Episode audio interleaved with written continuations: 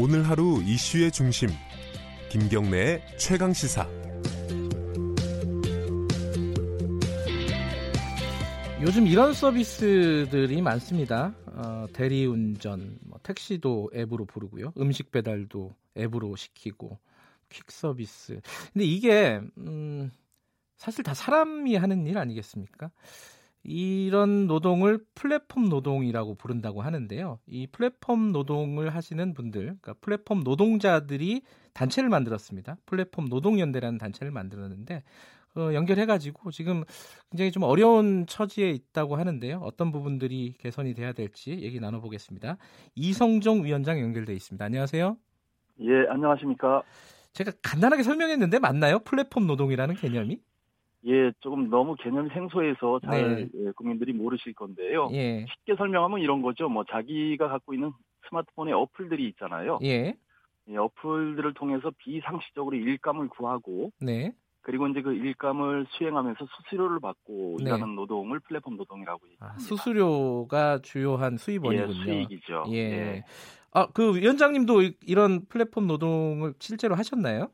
아, 저는 예, 실제 이 일은 하고 있지는 않지만요. 예. 예, 관심을 갖고 있어서 이번에 예, 이 활동을 시작했습니다. 이게 전국적으로 보면 종사자 수가 얼마나 될까요? 플랫폼 노동자가? 아, 아직 그 플랫폼 노동하는 분들 숫자는 정확하게 조사된 건 없고요. 다만 예.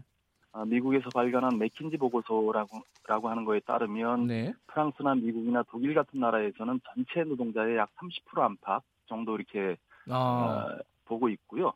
음, 한국은 전문가마다 차이가 좀 있는데요. 네. 어, 전체 임금을 받고 일하는 노동자들 숫자의 약 9%에서 30%뭐 이렇게 아, 네, 추산하고 있는데 그 비율로 보면 대략 한 200에서 500만 명 사이가 되지 않을까 이렇게 예. 추산하고 있습니다. 이게 정확하게 추산도 안 되는 상황이군요. 아직은. 그렇습니다. 근데 이게 사실은 어 그 예컨대 뭐 배달 앱이 있어요. 그래갖고 제가 네. 음식 배달을 시켜요. 그러면은 플랫폼 노동자가 오토바이를 타고 배달을 해주지 않습니까? 그러면 그 노동자는 그 앱을 운영하는 회사에 소속되는 게 아니라면서요? 예, 지금 고용계약을 체결하고 일하는 게 아니기 때문에 예. 그래서 플랫폼을 중개하거나 운영하는 업체들은 자신들은 플랫폼을 제공할 뿐이지 뭐 예. 업무 지시를 하거나 이런 게 없습니다라고 주장을 합니다. 예.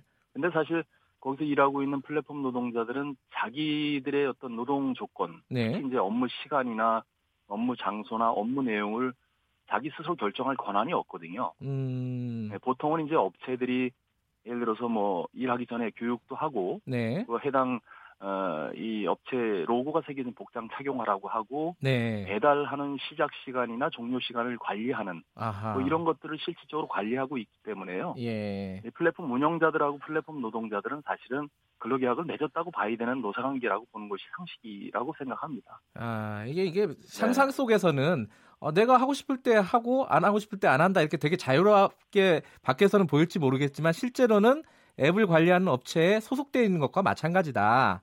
예, 소속돼 있고 통제를 받고 있는 거죠, 사실. 근데 이제 문제는 그런 식으로 소속이 안 돼 있으니까 형식적으로는요. 근로기준법 네. 같은 어떤 보호를 못 받는 거 아니에요? 그래서 그게 이제 저희들 플랫폼 노동연대의 앞으로의 이제 그 고민 중에 하나고 과제 중에 네. 하나인데요. 네. 에, 뭐 공정위 같은 데는 이 플랫폼 노동자들이 대부분 특수 형태 근로자들이거든요. 노동자들이거든요. 예. 그래서 이런 특수 형태 노동자들이 겪고 있는 여러 가지 어려움들에 대해서 네. 이제 이 근절할 수 있도록 이런 네. 노력은 하고 있는데 아직은 뭐 헌법하고 노동관계법에서 정하고 있는 이 노동자로 인정이 되지 않고 있기 때문에 네. 뭐 4대 보험 문제라든가 사회 안전망 음. 보장이라든가 이런 것들이 지금 전혀 안 되고 있는 상태입니다. 과거에요. 그게 생각이 나네요. 예컨대 뭐 어, 학습지 교사 같은 그런 노동은 어 이게 노동자냐 아니냐 논란이 굉장히 많지 않았습니까? 택배 기사도 마찬가지고 예. 특수 노동자라 그래서 그렇습니다. 예. 그런 식의 어떤 논란이라고 보면 되겠나요? 지금 플랫폼 노동도? 예, 거의 뭐 유사하다고 거의 동일하다고 보시면 될 것 같고요. 네. 그래서 노동계에서 이런 문제들을 해결하기 위해서는 국제노동기구 ILO에서 권고하고 있는 핵심 협약 비준을 빨리 좀 해줬으면 좋겠다라고 지속적으로 요구하고 있는 거죠. 그게 되면 뭐가 달라지나요? 어 그게 되면 네. 이렇게 특수 형태의 특수 고용 형태에서 일하고 있는 노동자들이 이제 어, 노동법이나 근로기준법에 근로자로 인정이 되고 네. 어, 근로자로 인정이 되면 당연히 이제 4대 보험 적용하고 여러 가지 노사관계 속에서 이제 풀 수 있는 네. 능력들이 생기게 되는 거죠. 음, 그렇군요. 이게 지금 노, 플랫폼 노동연대가 만들어진 건 언제쯤이었나요? 어, 작년에 저희가 이 플랫폼 전문가들하고 이제 여러 차례 간담회도 하고 워크샵도 하고 준비를 많이 해왔고요. 예. 올해 1월 달에 이제 본격적으로 국회에서 어, 플랫폼 영역에 대한 노동 기본권 보장을 위한 정책 첫 토론회도 개최를 했고요. 네. 그리고 이제 공식적으로는 어제 이제 플랫폼 노동연대 출범을 아, 어제입니까? 했습니다. 아. 그렇군요. 우리나라에선 처음으로 예. 시도하고 있는 거죠. 만들 때 좀 어려운 일은 없었습니까? 어, 이분들은 이제 각각 개별적으로 일하고 있기 때문에 사실 네. 이렇게 집단적으로 모으고 같이 의견을 어, 취합하고 하는 것이 쉽지가 않습니다. 그러게요. 예. 예, 그럼에도 불구하고 아무튼 이제 플랫폼 노동연대의 활동 속에서 어, 아주 다양한 어, 이분들을 좀 개별적으로 흩어져 있는 분들을 모아서 어, 어떤 요구 내용들도 파악하고 네. 다양한 점들도 어, 조사를 하고 이렇게 이제 시작해 볼 예정이죠. 근데 이게 노조를 만들지 않고 노동연대라고 이렇게 이름을 붙인 이유가 따로 있습니까? 아, 사실상 노동조합인데요. 예. 예, 개념은 노동조합인데 이 플랫폼 영역에서 일하고 있는 약 한 30여 개 되는 직종에서 일하고 있는 분들이 굉장히 다양한 어, 음. 특수한 상황들이 있어요. 그래서 예. 어, 아직은 이제 다 이렇게 모이질 못하고 있기 때문에 서로 예. 어, 함께 협력하고 연대하자 이런 음. 측면에서 이제 노동연대라고 명칭을 붙인 건데요. 예. 사실상 노동조합 개념으로 이해해 주시면 되겠습니다. 아직까지 그러면요. 이게 아까 말씀하신 이게 다 이게 흩어져 있지 않습니까? 노동자들이. 예. 그러면은 이게 조직률이라고 표현해야 될까요? 이 노동연대에 같이 참여하고 있는 노동자들이 숫자가 그렇게 많지는 않을 것 같아요. 예, 아직은 많지 않은데 이- 그래도 이제 노동조합으로 조직돼 있는 네. 예, 직종들이 있죠. 대리운전 노조가 있고요. 예. 그리고 퀵서비스 노조가 있고요. 네. 어, 배달 영역도 이제 지금 노조 준비를 하고 있고요. 네. 어, 그리고 이제 하여튼 어, 다양한 곳에서 지금 움직임은 시작되고 있습니다. 그래서 조만간에 아마 플랫폼 노동자들이 네. 예, 아마 좀 많이 모여서 네. 자신들의 목소리를 좀 내지 않을까 싶습니다. 저는 개인적으로요. 이 배달하시는 분들 많지 않습니까? 요새는 앱 같은 게 많이 발달을 해가지고 오토바이 주로 예. 타고 다니시는데 너무 위험해요. 그게 아마 시간에 맞습니다. 쫓기기 때문에 그런 것 같은데 그런 부분들 빨리 개선하지 않으면 큰 일이 벌어지지 않을까라는 생각이 좀 듭니다. 그런 거.